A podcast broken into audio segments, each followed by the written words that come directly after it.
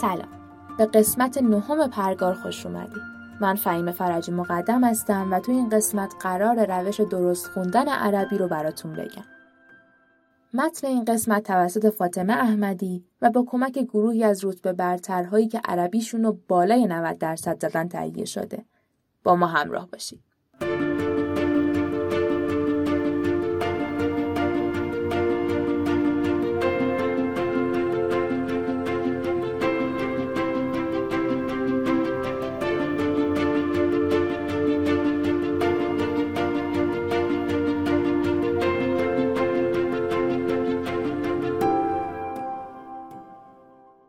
اکثر بچه ها دید مثبتی نسبت به دروس زبانهای خارجی مثل عربی و انگلیسی ندارن. دلیلش هم اینه که آموزش یه زبان دیگه اصولا به ساختار معینی نیاز داره و زمان بره. اما باید توی سه سال تعداد زیادی لغت و ساختار اون زبان یاد گرفته بشه. خب پس از همینجا مشخص میشه که داشتن یه معلم خوب چقدر می‌تونه تأثیر گذار باشه و هرچی بیشتر برای این دو درس زمان بذارید نتیجه بهتری می‌گیرید. تا جایی که مغز شما عملا سه زبانه میشه و می‌تونه به فارسی، عربی یا انگلیسی فکر کنه و سوالاتش رو جواب بده. وقتی از بچه هایی که درصد بالایی تو درس عربی داشتن میپرسیدیم که چه عاملی باعث موفقیتشون شده تقریبا همشون می‌گفتن ما علاقه زیادی به درس عربی داشتیم. درسته که خیلی از بچه ها ممکنه به این درس علاقه نداشته باشن. اما شاید این نداشتن علاقه به خاطر نتیجه نگرفتن و نداشتن اعتماد به نفس کافی باشه. شاید هم از این طرز فکر ناشی بشه که اصلا من چرا باید عربی یاد بگیرم یا عربی خیلی درس سختیه. در هر صورت برای یادگیری بهتر باید نگاهتون رو به این درس عوض کنید. درسته که داشتن معلم خوب خیلی موثره اما کتابای کمک آموزشی خیلی خوبی هم هستن که می‌تونن نقش معلم خوب و ایفا بکنن. یادگیری بهتر به نتیجه بهتر منجر میشه و یه نتیجه خوب می‌تونه دید منفی شما رو عوض کنه. اینطوری شما میافتین توی سیکل مثبت و پیشرفت و توی خودتون به وضوح می‌بینید. درس عربی توی کنکور 25 تا سوال و 20 دقیقه زمان داره. یعنی هر سوال به طور متوسط 48 ثانیه. سوالات به طور کلی به سه دسته طبقه بندی میشن. ترجمه و تعریب، قواعد و درک مطلب. میشه گفت که بین این ستا قواعد از همشون مهمتره. چون نه تنها خودش به تنهایی هشت سوال مستقیم داره بلکه برای جواب دادن به سوالات ترجمه و بخش تحلیل صرفی و اعراب درک مطلب هم باید به قواعد عربی مسلط باشید. برای قواعد اول از کتاب درسی شروع کنید. تمرین ها رو به دقت حل کنید و داخل متن درس دنبال ساختارها بگردید و ببینید که از اون قواعد چطور در جملات استفاده کرده. بعد برید سراغ درسنامه یک کتاب کمک درسی خوب و کامل. اگه معلم خوبی ندارید یا خودخوان دارید پیش میرید این قسمت خیلی مهمه. یه راه دیگه هم اینه که با جستجو در اینترنت تدریس های آنلاین رو پیدا کنید و از اونا استفاده کنید. بعد از اینکه درسنامه رو خوندید و مفاهیم رو به طور کلی یاد گرفتید، باید آموختهاتون رو تثبیت کنید. بلافاصله بعد خوندن قواعد برید سراغ تستا و 10 الا 15 تا تست بزنید. مهم نیست چقدر طول بکشه اما سعی کنید موقع جواب دادن تستا به درسنامه نگاه نکنید و سعی کنید هر چی که یاد گرفته بودید و به خاطر بیارید.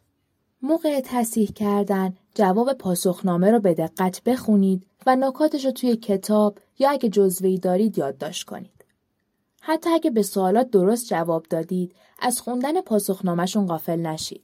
اگه درس رو به خوبی یاد نگرفتید یا نکته وجود داشت که احساس کردید به توضیح بیشتری نیاز داره کلید واژش رو توی گوگل سرچ کنید تا منابع مختلفی براتون باز بشه.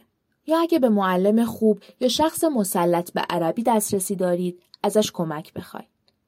یا اینکه سوالتون رو برای ما ایمیل کنید و ما در اولین فرصت جواب میدیم. تمام اینا که گفتیم برای شروع کار بود. اگه مرور نکنید و تست بیشتری نزنید قطعا فراموشتون میشه. تو همون هفته حداقل یک روز رو اختصاص بدید و انقدر از اون مبحث تست بزنید تا احساس کنید مسلط شدید. تسلط نسبیه ولی مثلا اگر از هر ده سوال به هفت و بیشتر پاسخ درست بدید میشه گفت به اون مبحث مسلطید. یادتون باشه که اینجا دیگه زمان رو هم در نظر بگیرید و سعی کنید هر سوال رو حداکثر در یک دقیقه جواب بدید. حالا بریم سراغ ترجمه و تعریف. این قسمت هشت سوال داره و آسونترین و امتیازآورترین بخش عربی کنکوره. کافیه به چند تا نکته توجه داشته باشید. تسلط خیلی خوبی روی معانی لغات داشته باشید و مثل ادبیات تمام معنیهایی که برای یک لغت آورده رو حفظ کنید. حواستون به جمع و مفردی زمایر و اسمها باشه. توجه کنید که فعلها به صورت معلوم استفاده شدن یا مجهول. دقت کنید که اسامی معرفه هستند یا نکره. یه سری کلمات هستن که باید به طور مناسبی به فارسی برگردونده بشن. مثلا کلمه انه معمولا به فارسی برگردونده نمیشه. یا اگه در جمله حرف لم اومد، فعل مزاره به ماضی منفی تبدیل میشه. پس چی شد؟ معنی لغات، افعال، زمایر و اسامی، جمع و مفردی، معرفه و نکره و یک سری نکات پراکنده که مجموعشون رو در کانال پادکست قرار میدیم. یه نکته ای که در مورد تستای این بخش وجود داره اینه که معمولا هر چهار گزینه بسیار شبیه همن و در نگاه اول انگار همشون درستن. اما باید روی جزئیاتی که گفتیم دقیق بشین و به محض دیدن اشتباه اون گزینه رو حذف کنید. پس یادتون باشه که مهارت حذف گزینه برای ترجمه و تعریب حرف اول رو می‌زنه. و بخش آخر که درک مطلبه و کلا نه تا سوال به خودش اختصاص میده. چهار سوال اول معمولا سوالاتی در مورد مفهوم متنن که گاهی می‌تونن خیلی ساده باشن و گاهی هم خیلی سخت. بستگی به طراح سوال داره. برای جواب دادن به این سوالا لازم نیست معنی همه کلمه ها رو بدونی. هم لازم نیست هم امکانش وجود نداره. در نتیجه باید انقدر متن عربی بخونین و نمونه سوال درک مطلب بزنید که قلق کار دستتون بیاد که بفهمید چطور و با استفاده از کدوم کلید ها می‌تونید جواب سوال رو از متن بکشید بیرون. یا اینکه اگه معنی جمله رو اصلا متوجه نمیشید با استفاده از جمله های قبل و بعدش بتونید یه حدس درستی بزنید. رایشترین نوع سوالاتی که اینجا مطرح میشن اینان. عنوان مناسب برای متن، مفهوم متن، سوالات صحیح و غلط، تکمیل کردن صورت سوال و گاهی زیر یک کلمه مثل یه زمیر از داخل متن خط می‌کشه و میگه این زمیر به چی برمیگرده. اینا رو گفتیم برای اینکه یه دید کلی از سوالا داشته باشید و با یه حواس جمعتری متن رو بخونید. یعنی بدونید باید داخل متن دنبال چی بگردید. خیلی از اساتید عربی توصیه می‌کنن اول یه نگاهی به سوالا بندازید و بعد برید سراغ متن. ولی مهم خود شمایید. هر طور که راحت ترید عمل کنید. مثل هر مهارت دیگه ای هرچی بیشتر متن بخونید و سوال جواب بدید قوی تر میشید. پیشنهاد ما اینه که هفته حداقل دو تا درک مطلب بزنید و هرچی به کنکور نزدیکتر میشید این تعداد رو بیشتر کنید. مثلا شبی یکی دوتا. پنج تا سوال دیگه مربوط میشن به سوالات حرکت گذاری یا شکل، تحلیل صرفی و اعراب. برای جواب دادن به اینا باید هم متوجه مفهوم و معنی جملات بشید و هم قواعد رو به درستی بدونید.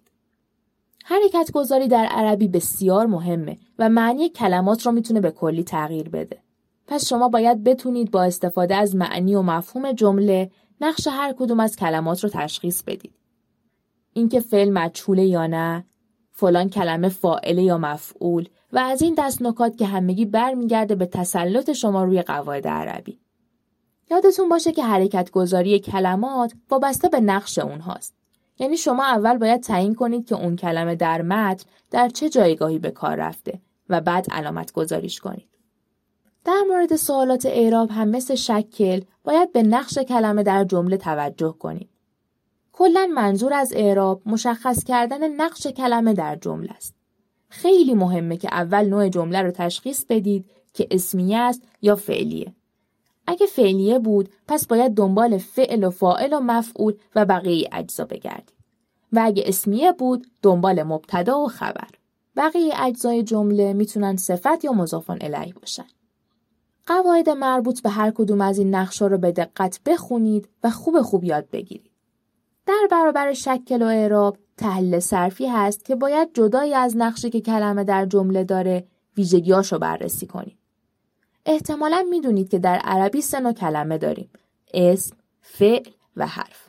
برای اسم باید این ویژگی ها رو تعیین کنید. عدد اسم یعنی جمع مفرد یا مصنا، جامد و مشتق، معرب و مبنی، معرفه و نکره. برای فعل این ویژگی ها رو مشخص کنید.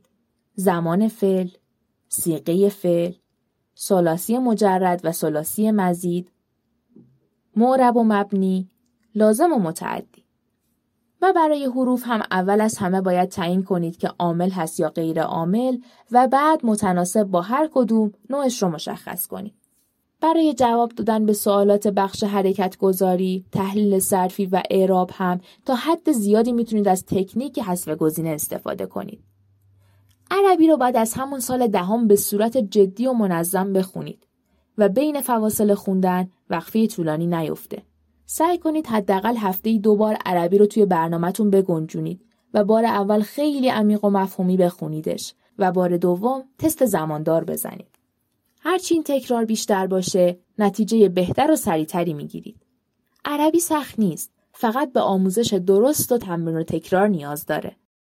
قسمت نهم پرگار هم تموم شد. شما می‌تونید پرگار رو در اپلیکیشن های پادگیر مثل پادبین، Castbox، Apple Podcast و Google Podcast دنبال کنید. اگه سوال یا پیشنهاد و انتقادی دارید، خوشحال میشیم با ما در میون بذارید. می‌تونید به همون ایمیل بزنید یا در اینستاگرام پرگار با ما در ارتباط باشید.